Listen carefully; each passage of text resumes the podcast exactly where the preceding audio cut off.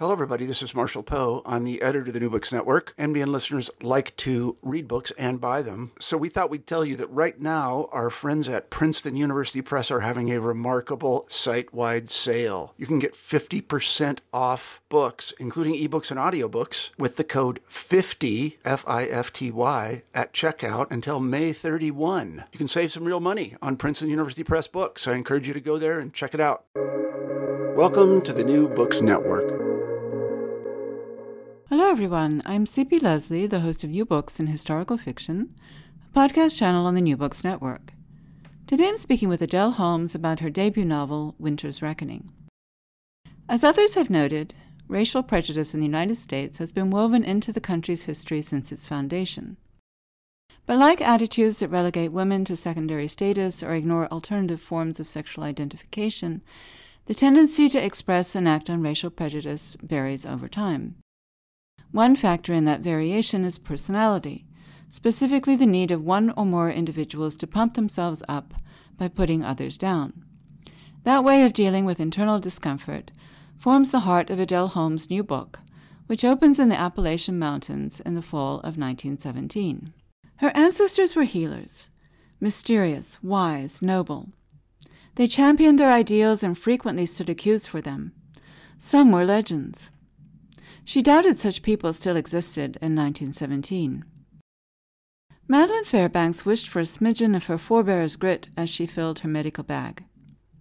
A man had been dispatched to retrieve her. His report was harrowing, an incident unheard of in their sleepy rural community. They need you right now, Maddie. The bald man pranced in place as though he stood on hot coals.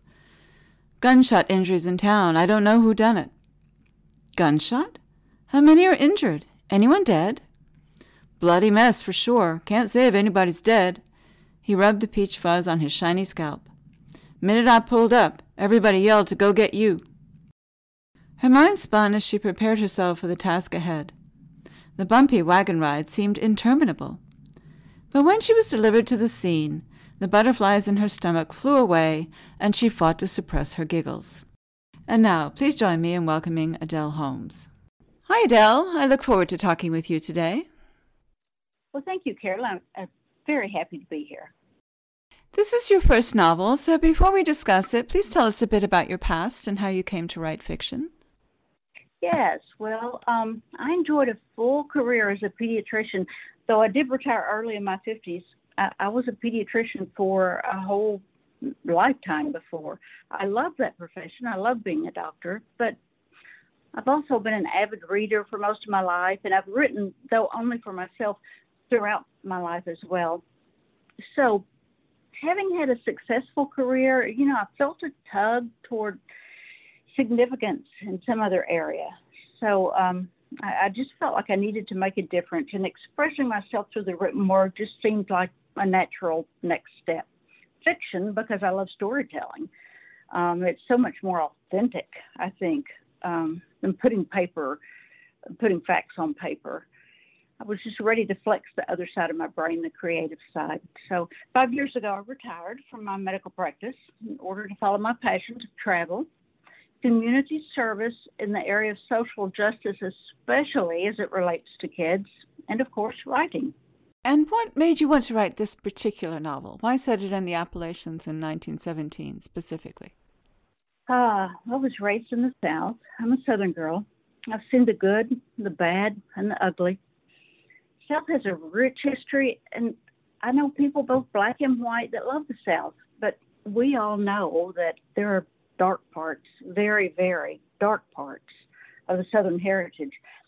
I think it takes someone who was raised in the South, whose lineage was Southern, with all the tales that passed down from a family of Southerners to be able to adequately spin a story of truth about this place.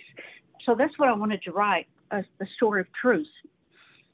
Unfortunately, the truth of the past is in many ways also the truth of today. But why Southern Appalachia in 1917? Uh, because the place of a story is its basis, especially in Southern writing and, and Southern Gothic as this is. And the Southern Appalachians embody the soul of the South better than any other area. and I'm, I'll use my cheat sheet here to list these states. So the Southern Appalachians are comprised of uh, parts of the states of Virginia, West Virginia, Kentucky, Tennessee, North Carolina, South Carolina, Georgia, and Alabama. So that's a very large part of the South. And you may have noticed that in the novel, there is no state specified as the location, and the town of Jamesville is completely fictional. So the novel could be read as being almost anywhere in the South, including in my home state of Arkansas, although we're not in the Appalachians, and it could still ring true to the Southern reader. I did notice that uh, Jamesville was not mentioned as being a particular state, uh, and I thought I was just forgetting, but I'm glad to know that it was deliberate. Yes, it, it was deliberate. We have the the Ozarks here in Arkansas, and they're they're a fascinating place, and and a lot of my um, tales of uh, familial stories and such are from the Ozarks and, and the areas through there, which are much like the Appalachians. Um, and of course, I did have to make uh, the statement whenever I began this, but who wants to read a story about the Ozarks? And then now, of course, the Netflix series, The Ozark, came on, and, and I had to, had to eat those words, but I, am still very happy I said it in Appalachians. And in 1917, um, because that was an area that we were in flux, it was during World War One, the Great War as it was known then, but the Civil War was still talked about in, in all of those family tales. It was it was a time of transition for our country. So we passed the 14th Amendment, supposedly giving blacks full equal rights, full protections, yet very few of those rights had actually manifested themselves, especially in the South because of the Jim Crow laws. Equal but separate. All that amounted to was forced segregation, loopholes after loopholes after loopholes. But also during this time, the KKK, they'd already been established. But if you look at the history of the Klan, this was a nadir for them. They were at a low point. They had, for some reason, quieted a bit. So at the 1917 point, they were again rising in activity, and by 1920, they were at their second peak of activity. The novel, being set in 1917, um, was important because it was that time of shifting of our society, our government, and, and the new laws had been placed after the Civil War and Reconstructions. And then after that, newer laws in the South, anyway, followed. The intent of those being to negate the effect of the initial ones. And one last thing not related to that is that the Spanish flu epidemic hit in 1918. Uh, the novel deals with a lot of medical issues, and the Spanish flu would have taken over the story if I'd said it in 1918 or later. So 1917 it was. Let's start with Jamesville itself. Uh, how would you describe Jamesville at the start of your novel as a town, but also in terms of the relationship between the races? Well, Jamesville is a t- it, it, it's squarely in line with the history of South at the time. Jamesville had had a past of prosperity and magnificence for the whites, anyway. And then they'd experienced a downfall. The, the railroad came in on the other side of the mountain in, in a town called Parker, and it pretty much decimated their town. Uh, they were impoverished. But during this time, and I say this, that there was a hint of relative parity between the races. Definitely never any parity has been achieved, but it was before the Jim Crow laws, and and the story was not, but they had gone through a time, that time of of uh, of when it wasn't so divided between um, the races, and and also in this fictional Jamesville, that time of contentment was because of the progressive leadership of the Fairbanks family that had gone back for for generations. So. Um, finally, during the time of the novel, we see Jamesville at its low point um, regarding social justice at the end. But but when it opens, it is at a time when it, it is coming out of its heyday and it is in disrepair. So we're seeing much. We're seeing uh, where there had been the most hope for um, racial um, racial healing, and this was again being taken away from them. Does that make sense? It does. Uh, your main protagonist is Madeline Fairbanks, known as Maddie. Tell us about her background and how you envisioned her. Oh yeah, yeah. She's only 46, but she was very wizened. Uh, she plays the the trope of the sage. Her roots were not Southern. She came from a progressive family in Boston, one of significant social rank. She ended up in the South because of her husband, who was the love of her life. But once she was there, she found she loved the area, the herbs, which were her craft, and, and she loved the simple way of life. She seemed to have an intuitive understanding of the mindset of the people. So I envisioned her with a love of the South, yet with a worldview that a lifelong Southerner of that time, anyway, would not have had the opportunity to have developed. And how does she spend most of her time? Well, she spends her time. The, the, novel opens after her husband is dead, and he's the last of the founding family of Jamesville. Uh, these, this progressive family whose influence was waning, and it was in line with the surge of the KKK and the loss of the rights of the African Americans. But also with this came restrictions on women's rights and decreases in educational opportunities. So, at the opening, um, Maddie is spending her time being pretty much the main medical caretaker for this impoverished town, this um, area of Jamesville, the mountainside included in the valley. Um, she leans very significantly toward the scientific aspect. There is a doctor that comes through town once or twice a year and she assists him, but she's pretty much all the medical care that they have for most of the of the year. And she does that with the herbs that she has been taught. We can talk about that a little bit later, but the the herbs she has and, and healing ways that she has been taught from her grandmother and, and passed down from ancestors from that uh, b- before her. So she was she went about her day birthing babies and and setting bones and and uh, healing or, or treating anyway croup and pleurisy and such. Um, she, she, was a hard worker. And when she wasn't doing that, of course, she was on the mountainside gathering her herbs or in her in her little log cabin. Um, putting tinctures together or using her mortar and pestle to, to grind them down. What about her personality makes her the perfect lead for this story? Nah, she's hard headed. She's cocksure of herself most of the time. She has a wicked dry wit, wit, excuse me, but she sees the best in the people, even to the point of naivety about the depth of the evil intent in, in the community leaders. So, like every good protagonist, she's perfect for the role with a few minor caveats. Uh, her naivete about the goodness in all people is her downfall. Well, she needs to have a few minor caveats. She can't be perfect. Yes, a few other, as you probably know. Uh, moonshine was one of her was one of her downfalls for a bit there too. So I did notice that. Yes. Uh, she has an assistant, as we find out right away, uh, Renetta Morgan. Tell us about Ren as an individual.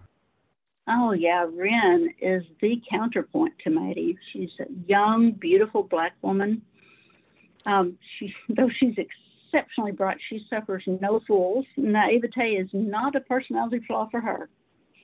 She's bitter, she's anger, and, and angry, and with good reason. In the story, we know her mother's died and left her as the oldest be, to be the primary provider for the family outside of the father. Um, we also know that her beau had gone off to the war, apparently of his own decision, and left her likely to be an old maid. So her herbalistic work, and she was Maddie's apprentice, her herbalistic, Ren's herbalistic work, at least in the beginning of her art, was born of necessity rather than love of the craft, as, as Maddie's was. But she is multifaceted in that we see her loving deeply. And we also see she's got this need for thrill and excitement. She's deeply passionate between her veneer of grump. So that's Ren in a nutshell. We get a sense from the beginning that her relationship with Maddie uh, is friendly, but it's also strained at times. What does Ren see that Maddie doesn't? Oh yeah, she uh, she and Maddie often butt heads because of I think the difference in life narratives. Ren's lineage is one of inequity at its best, and, and lynchings and other malevolence at its worst. So she has a difficulty tolerating Maddie's hopefulness. But on the other side of that coin, their souls are very much alike. And they're drawn to each other like magnets. They teach each other lessons, and more importantly, they learn from each other. Maddie's family lives nearby, although she has a log cabin to herself. She's particularly close to her granddaughter, Hannah, who is another point of view character as well as a second assistant in training. Tell us a bit about Hannah. Yes, Hannah. Well, I first included an adolescent for the sheer pleasure of writing through a child's eyes, uh, through eyes of innocence, and to provide an alternative perspective, of course. But as the story developed, Hannah became the receptacle for all the maternal lineage that uh, Maddie had been given. Hannah also exhibits um, a true childlike love of good and hatred of evil. And this love and hate have nothing to do with race or gender it's love and hate that's parsed out according to who proves themselves to be deserving of it.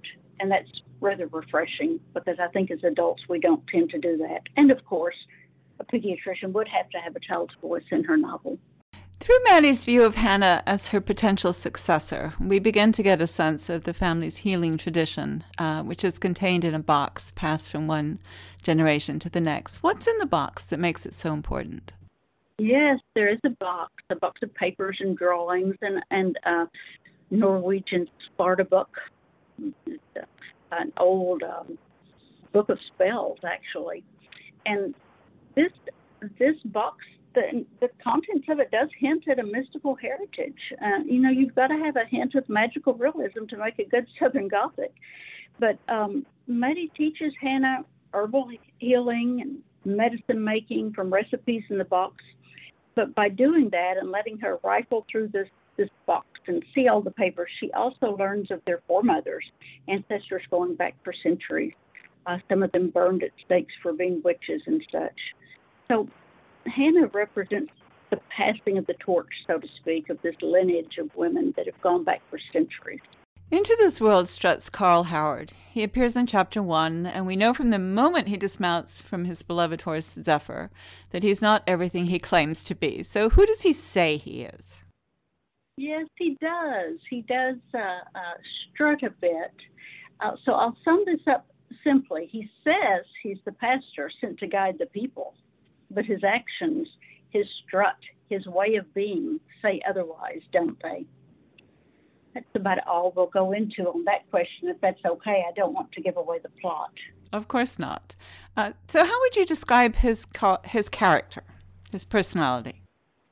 Okay, I describe Carl as a narcissist. He's misogynistic. He's very shallow. He's not stupid, though nothing on the genius level for sure, but he's not stupid. If he were smarter, he might even be described as Machiavellian, but he's not that smart. He's not a racist, though he preaches segregation as a means to his own ends. He's good at finding the fears of people and fanning that flame into hatred and then manipulating the people through their fears to gain power and control because he loves to bring control. He despises disloyalty or insubordination in any form. He has a weakness for women, but only women who adore him. And the good is that he absolutely loves his stallion Zephyr. He loves that animal. I don't know. Perhaps it's because it's a representation of his own self view, as representing a super ego of sorts. But he does have a, a huge love for his horse, the Zephyr. In particular, what causes him to take an instant dislike to Maddie? Um, well, I think it's because she didn't blindly follow him. You know, she's suspicious of him and she doesn't kowtow. She did give him many, many chances and she, she gave him the benefit of the doubt many times. But in the story, she just continues on in her hard headed, unwavering path of caring for the townspeople with her herbs and intermingling with the black. Uh, when Carl, Carl calls her out and she does not bow, well, again, we don't want to spoil the plot. But he didn't like her insubordination, I believe. And what is the effect of his appearance on the town? I'm talking about a general effect. Again, I don't expect you to spoil the plot. Just give us a sense sure, of sure, what happens sure. when he enters well, the. When, he comes in, they're at a low point. They're divided, and they're they're looking for a savior. He seems like a good candidate. And once he installs himself in the savior position, they just follow him obediently for the most part. There were a few a few outliers, but for the most part, it was it was just just um, blind obedience. Despite Carl's many flaws, Ren is initially attracted to him. How does that come about? No, well, yes, yes, she is because he is quite charismatic and, and he knows how to lay on the charm. Just like he knows how to seek out fear in a person, he, he knows how to find their loves. And in Ren's case, it's horses. And he plied her with that. So he was charismatic, he was charming, and, and he had the most wonderful horse that he shared with her. One of his allies is Tom Price. Uh, what is he like, and why does he welcome Carl's leadership? Yeah, Tom's not the brightest guy. Um, when the I'm doing an air quote new pastor comes to town, he doesn't think to doubt him. Uh, Carl doesn't do anything to rock, rock Tom's boat, so Tom just, like everyone else, blindly follows along. When Carl begins with the fear mongering, Tom turns into a zealot he thinks it's his idea all along, but perhaps that's just as Carl had planned. Randall Evans is another important character. What can you tell us about him and his relationship with Maddie? Yes, yeah. Well, Randall hails from the better days in Jamesville, from when Maddie's husband Samuel Fairbanks was alive and leading the town progressively. Randall and Maddie are, at the beginning of the novel, both widowed. But previously, the two couples had been like minded friends they clung to each other and to Ren's parents, Daniel and Corinne Morgan, as well, as basically oases of open mindedness in a desert of narrow mindedness. So it follows that Randall and Maddie and Daniel will continue to lean on one another. Before we close, have I left anything out that you would like listeners to hear about? Other characters, plot points, settings? Well, yes, I think the, the storm, the winter storm, it was a blizzard actually plays a huge role. It's deadly. It, it separates the people from one another, and, and during this blizzard, many truths come to light. I think in this case, the weather is a character in and of itself. Paraphrasing a, a line in the novel, it whitewashes malevolence, paints ugliness as purity, distorts reality. One must either be lost in it or find one's way. So it truly is a, a truly forces a reckoning for these people. So, did you need to research this novel? And if so, how did you go about it? Oh, yes.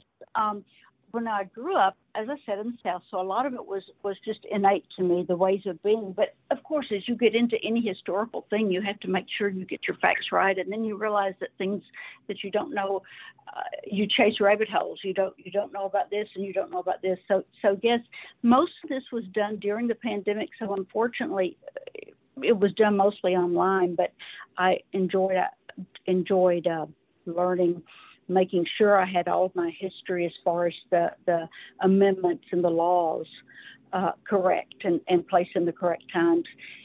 That was a, a learning curve in, in and of itself. And then um, the time period, the, the sodas that they drank, the clothes that they wore, in the small uh, rural South versus back in Boston, where Maddie came from. They already had uh, electricity in Boston, and here down in the South, they, they did not. They lived by, by uh, lantern light. So there was a lot of differences in that time. And, and as I was saying, we were a country that was in transit, and we were very divided as, as to what we had in different areas. So uh, there's there's no end to every every small thing that I did need to research.